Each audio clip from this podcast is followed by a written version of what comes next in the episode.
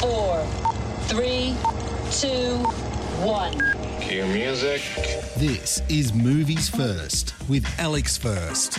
It's a truism to say that life for a farmer is tough and unrelenting, but this French drama, based upon fact, shows just how hard it can be. Returning from a stint in Wyoming, where he learnt the ropes, to the Mayenne district of France in the late 1970s, 25 year old Pierre Jarjeau, Guillaume Canet, is full of hope and promise. He's head over heels in love with Claire, Veerle Baetens, and about to formally take over and run the farm operated by his father Jacques, Rufus, and his father's father before him. Pierre pays handsomely for it, but his dad retains ownership of the land, which he leases to Pierre.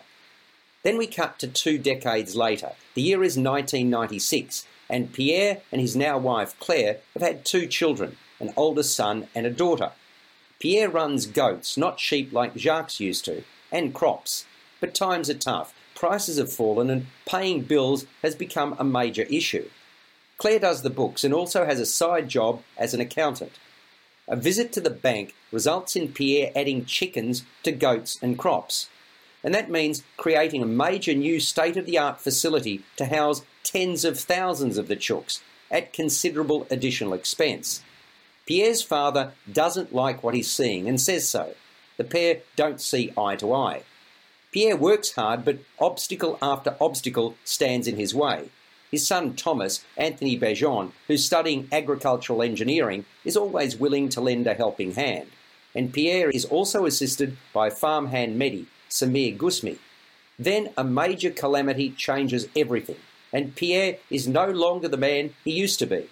You're listening to Movies First. For more, like us on Facebook and follow us on Twitter.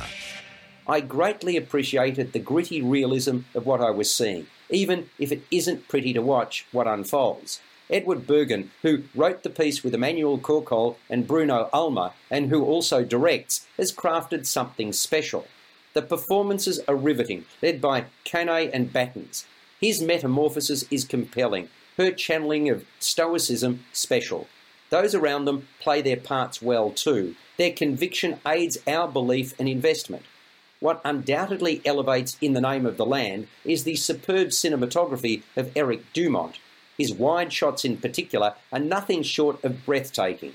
A fine score by Thomas Dappelo underpins the film. So there's much to like and admire here in a work that moves to the dark side. In the Name of the Land scores an 8 out of 10. You've been listening to Movies First with Alex First. Available at Apple Podcasts, Google Podcasts, Spotify, iHeartRadio, or your favorite podcast player. You can also stream on demand at Bytes.com. This has been another quality podcast production from Bytes.com.